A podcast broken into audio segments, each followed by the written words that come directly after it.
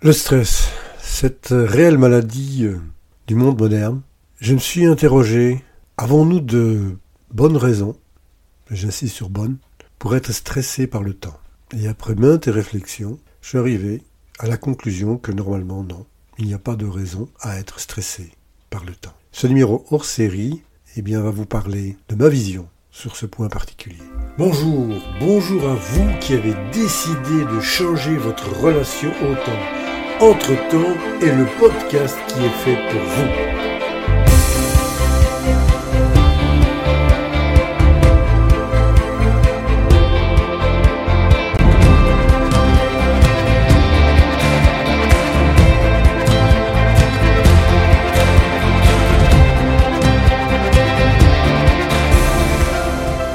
Nous allons réellement voir le temps d'une autre manière un autre regard sur votre temps et je vous emmène dans cette aventure qui vous offrira de retrouver du temps pour vous, mais aussi plus de sérénité au quotidien. Bonjour à vous, très heureux de vous retrouver, c'est Jean-Claude Blémont derrière le micro. Alors je dois bien vous dire qu'aujourd'hui vous devez à mon avis noter une petite différence dans ma voix. Je suis toujours, toujours, toujours aussi content de vous en parler, mais je suis enrhumé. Voilà, c'est aussi le mal, non pas du siècle, comme le stress, mais de la saison. Nous sommes en octobre, donc c'est un petit peu normal. Voilà. Et je voulais quand même vous partager ceci qui est très très personnel. Je me suis dit, avec une voix comme ça, avec un, pif complètement euh, congestionné, Jean-Claude, tu vas pas faire un épisode podcast, ça va être euh, quand même un exercice un peu difficile. Eh bien, vous savez, je me suis senti un peu mal. Et c'était, c'était pas du tout lié à ce microbe qui est à l'intérieur de moi, ou cette bactérie, je ne sais pas. Mais c'était au fait de, de ne pas être au rendez-vous. Alors bon, voilà, je voulais vous le partager. Pour moi, c'est devenu comme, euh, non pas une routine, mais un plaisir d'enregistrer un épisode. Et on sait que je ne suis pas en train de vous parler directement, vous allez l'écouter quand, quand le moment sera le mieux pour vous. Mais moi, je l'enregistre pour qu'il soit prêt le mercredi à 9h. Et ça, je voulais pas le manquer. Bon, voilà. Je voulais simplement vous partager ce petit moment des, ce moment très personnel. Voilà, voilà, c'est fait. La plupart des personnes débordées pensent que la gestion de l'emploi de leur temps est impossible. C'est un défi pour eux ou pour elles qui est insurmontable. Ils pensent même que c'est une fatalité. Certains m'en ont parlé de cela. Et qu'ils ne peuvent rien changer. En fait, ils ignorent qu'en réalité, oui, ça peut changer. Avec de bonnes stratégies, de bonnes connaissances de soi et surtout un bon focus, on peut maîtriser son emploi du temps efficacement. Eh bien, c'est ce que nous allons voir aujourd'hui dans cet épisode hors série que je vous invite à écouter de suite.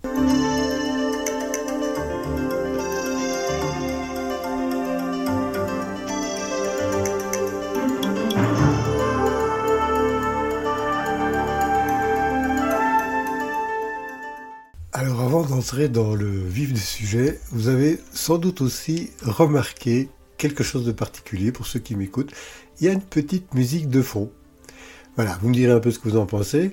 Puisque nous allons parler de comment peut-être mieux gérer son stress, je trouvais qu'une petite musique d'ambiance calme, mais pas trop calme quand même, hein, allait favoriser l'absorption de cet épisode. Voilà.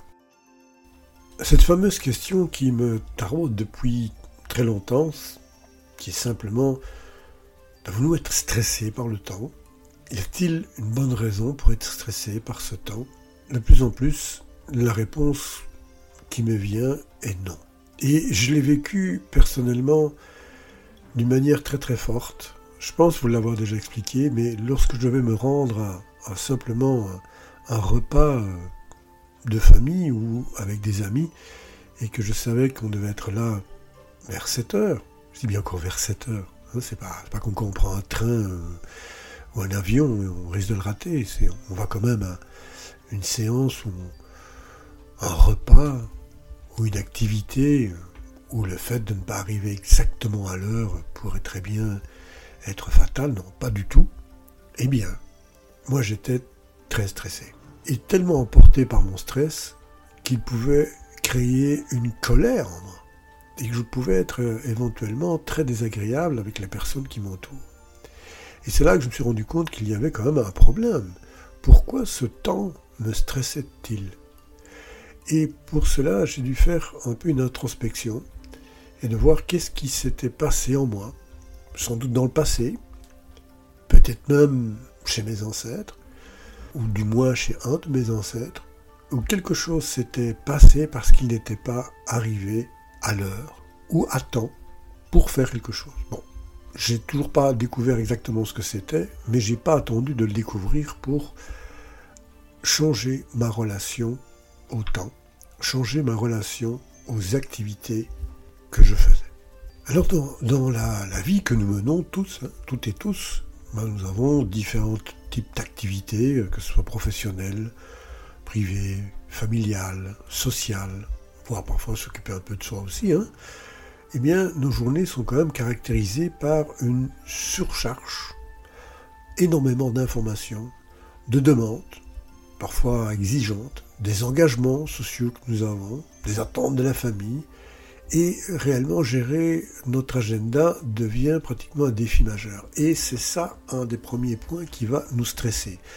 On va se rendre compte qu'on n'arrive pas à tout mettre dans une journée et qu'il y a tellement tellement de choses à faire et on n'y arrive pas. Parce que physiquement, c'est pas possible de mettre autant de choses dans son agenda. Et donc retenez bien ce point-là. Le fait de charger un certain moment son agenda est un facteur de stress simplement parce qu'on se rend compte qu'on ne va pas être capable de tout faire, alors qu'on n'a même pas encore commencé. Alors, si on ajoute à cela que nous sommes quand même constamment sollicités par des distractions.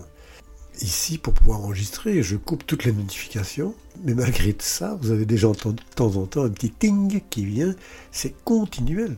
Il faut donc absolument avoir une discipline pour se protéger de cette distraction, de ces distractions. Donc la technologie, c'est bien, mais elle doit rester également à sa place d'outil. Lorsque nous avons également beaucoup trop d'informations, et là je ne parle plus d'activités, mais d'informations que nous devons traiter, notre cerveau n'a pas été conçu pour gérer une quantité phénoménale d'informations que nous recevons continuellement. Et cela aussi, à un certain moment, peut créer une fatigue, voire un stress, parce qu'on est complètement débordé par la quantité d'informations que nous devons traiter dans un moment, dans un laps de temps relativement court. Donc tout cela, vous le connaissez bien, ça commence à créer un cercle vicieux, vicieux à travers l'utilisation de notre ressource temps, et ça peut très rapidement échapper à notre contrôle. Euh, moi, je dois me limiter également pour Instagram, euh, voire TikTok, puisque je commence à être présent également sur ces réseaux, pas encore TikTok, mais Instagram. Vous allez voir si quelqu'un a répondu ou a mis un commentaire, et puis vous laissez attraper par un reel ou une vidéo ou un texte, et, et patacraf, vous venez d'investir 15 minutes, enfin, quand je dis investir, je dirais plutôt perdre 15 minutes à avoir des choses qui n'ont peut-être aucun rapport avec les activités que vous êtes en train de faire actuellement. Quand on parle de stress, il faut aussi savoir, outre le nommer, savoir que le stress, en fait, c'est une réponse tout à fait naturelle de notre corps à une situation que nous percevons et que nous percevons comme une menace. C'est à ça que le stress était à l'origine de ces fameux hommes de caverne, de les avertir qu'il y avait un danger et de mettre toute une série d'éléments à l'intérieur du corps pour se préparer à pouvoir affronter ce danger. Donc, en fait, il nous met dans un mode d'insécurité. Alors pour les spécialistes entre vous du nerf vague, eh bien c'est souvent cette insécurité soit fouillante ou celle qui va nous tétaniser et donc des phénomènes physiques tels qu'une fréquence cardiaque qui va augmenter, une respiration beaucoup plus rapide, une tension musculaire, ça peut aller jusqu'à des maux de tête. Pourquoi? Parce que généralement vous serrez la mâchoire quand vous êtes stressé. Hein. Bon, moi je le fais, ou je le faisais du moins beaucoup plus souvent. Et également, le stress va créer sur le plan mental une, anxiété. je vous ai parlé de ma part de cette irritabilité qui n'avait aucune raison d'être.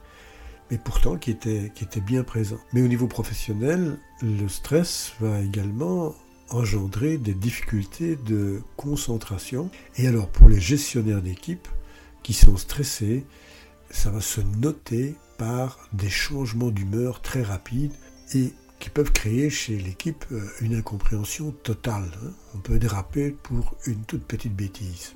Mais ce, mauvais stress, comme je l'appelle, a également d'autres effets, et notamment dans notre emploi du temps. Lorsqu'on est stressé, on perd un peu sa capacité à planifier correctement, à donner les bonnes priorités, à organiser finalement notre emploi du temps d'une manière efficace, voire efficiente. Nous éprouvons beaucoup de mal à établir des priorités qui sont claires. Pourquoi? Parce que nous sommes complètement envahis par une peur et quand nous avons peur de ne pas pouvoir réaliser les choses, qu'est-ce que nous faisons? Nous avons tendance à vouloir tout faire et parfois tout faire en même temps ou travailler sur plusieurs tâches en même temps.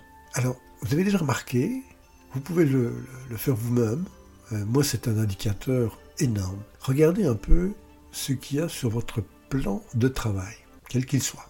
Et vous allez voir combien de documents sont ouverts ou sont là. Des feuilles de papier, un livre ouvert, une boîte de crayons aussi ouverte parce que vous aviez besoin de colorer quelque chose et puis vous êtes passé à autre chose. Puis vous avez peut-être votre tablette, votre téléphone. Ce sont tous des processus qui ont été commencés et peut-être pas complètement refermés. Ce qui veut dire qu'ils restent encore un peu ouverts et ils sont là, là, sur votre table de travail et ils vous encombrent à la fois la vue, mais également l'esprit et le cerveau se dit mais qu'est-ce qui se passe avec l'ensemble de toutes ces activités qui sont ouvertes en même temps? Donc le conseil c'est de refermer une activité et une fois qu'elle est terminée, vous l'éliminez de votre plan de travail, vous la remettez, euh, si c'est par exemple un dossier, vous remettez le dossier ben, dans son endroit où normalement il est conservé.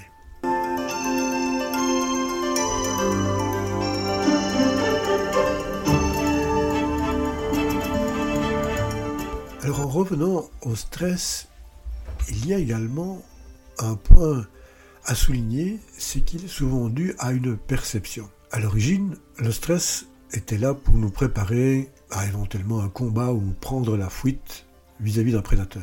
Bon, faut bien dire qu'aujourd'hui, dans le monde dans lequel on vit, oui, il y a toujours des prédateurs, mais ils vont pas nous manger. Hein. Ils vont nous manger le temps, ils vont nous manger notre énergie, ils vont nous casser le moral, ça c'est possible, mais on va pas se faire becter par un vélociraptor par exemple. Pas mal de recherches ont été faites pour réellement montrer que une partie du stress que nous avons est réellement liée à la manière dont nous interprétons l'environnement dans lequel nous vivons, nous évoluons. Je voulais vous partager aujourd'hui quelque chose qui, moi, m'a interpellé notamment dans la création de ce fameux stress. Donc je vous disais, il y a un environnement particulier qui se crée. Dans mon cas, c'était, ben voilà, j'avais un rendez-vous à telle heure, il fallait absolument que j'y sois. Donc ça, c'est l'environnement. Et il commence à créer au niveau de mon cerveau toute une série de pensées que je ne serai pas à l'heure, euh, que ça va être très difficile, qu'ils vont pas être contents, toute une série d'histoires les plus abracadabrantes les unes que les autres. Et donc mon cerveau, avec ses pensées, va commencer à influencer mon corps. Et donc quand je parle de respiration accélérée, de fréquence cardiaque qui augmente, ce sont des effets très physiques sur mon corps. Je suis en train de lire aujourd'hui parce que je, connaissais la personne, je vais vous la nommer, c'est Ami dit. C'est une personne qui a écrit un livre qui s'appelle Présence. Je vous le recommande si vous avez quelques heures de libre pour vous pour lire ce livre. Et la raison est qu'elle a démontré que ce qu'on pensait être irréversible, c'est-à-dire que c'était le cerveau qui en fait donnait des instructions au corps, elle a démontré que le corps lui-même peut avoir ou a une influence sur ce que notre cerveau va penser. Ça, c'est quand même assez particulier. Alors, je ne sais pas si j'aurai l'occasion de tout vous raconter dans, dans cette hors-série, mais il faut savoir qu'elle a étudié un certain moment des, personnes avec, euh, notamment, elle est connue pour ses positions fortes, c'est-à-dire position de puissance, hein, la fameuse Wonder Woman ou la position de Superman. Elle a, elle a étudié pas mal de, sportifs et de, de voir que lorsqu'ils franchissaient par exemple la ligne d'arrivée, eh bien ils avaient un geste de victoire que vous avez certainement déjà vu, qui était de voir les deux bras mis vers le haut, en V. C'est aussi une signification de puissance. J'ai gagné. Je suis le gagnant. Vous voyez ça très bien aussi, les coureurs cyclistes, lorsqu'ils arrivent à passer la ligne d'arrivée. Et donc on peut croire que c'est parce que ces gens, ces sportifs, passent la ligne d'arrivée que le cerveau déclenche en eux cette gestuelle. Et puis, elle a remarqué que dans les Paralympiques, il y avait des coureurs, sprinteurs, qui couraient avec quelqu'un qui les aidait parce que le sportif était aveugle. Et ce sportif, ces sportifs, étaient aveugles de naissance. Donc il n'avait jamais vu le fait que, à certains moments, quand des athlètes passent la ligne d'arrivée, bah, ils levaient les bras vers le ciel en marque de succès et de puissance. Mais qu'est-ce qu'elle a remarqué? C'est que bien que ces personnes n'aient jamais vu quelqu'un le faire avant, spontanément, lorsqu'il passait la ligne d'arrivée, connaissaient, qu'ils savaient qu'il passait la ligne d'arrivée, qu'ils savaient gagner, ils avaient ce geste de mettre les bras en l'air. Et de là, elle s'est, posé la question, comment cela se fait? Et en fait, c'est le corps qui ressent lui-même directement toute une série d'informations et les traduit par ce geste, ce geste de puissance. Il faut savoir également que ce geste de puissance va influencer le cerveau en lui donnant l'information qu'effectivement, nous sommes, entre guillemets, puissants, que nous avons retrouvé notre sécurité, par exemple. Donc très intéressant de voir comment ces gestes que nous faisons à partir de notre corps peuvent influencer, enfin c'est pas peuvent, c'est ils influencent notre cerveau, ce que nous pensons et de là quelle est notre attitude. Il faut savoir qu'il a été démontré que dans l'ensemble des informations qui sont échangées par l'ensemble des organes du corps, il a été démontré qu'à peu près, si on prend l'ensemble des informations égales à 100, eh bien 20% des informations viennent du cerveau vers le corps et 80% des informations viennent du corps vers le cerveau. Et je terminerai avec cette petite notion qui me tient à cœur. Dans cette partie de 80% des informations, il faut noter qu'à peu près 30 à 40% des informations qui vont vers le cerveau à partir du corps sont initiées par le cœur. Le cœur est un organe qui connaît énormément de choses à notre sujet. C'est un peu pour ça qu'il s'appelle le cœur. voilà, je parle, je parle, je parle. Et finalement, nous sommes déjà pratiquement à la fin de cet épisode. Je vous remercie pour votre, pour votre attention.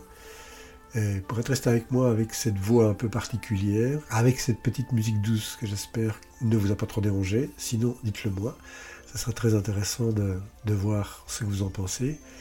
Et je pense que je referai un épisode sur des cas concrets, des exemples concrets où on peut très facilement réduire le stress que l'on ressent à un certain moment.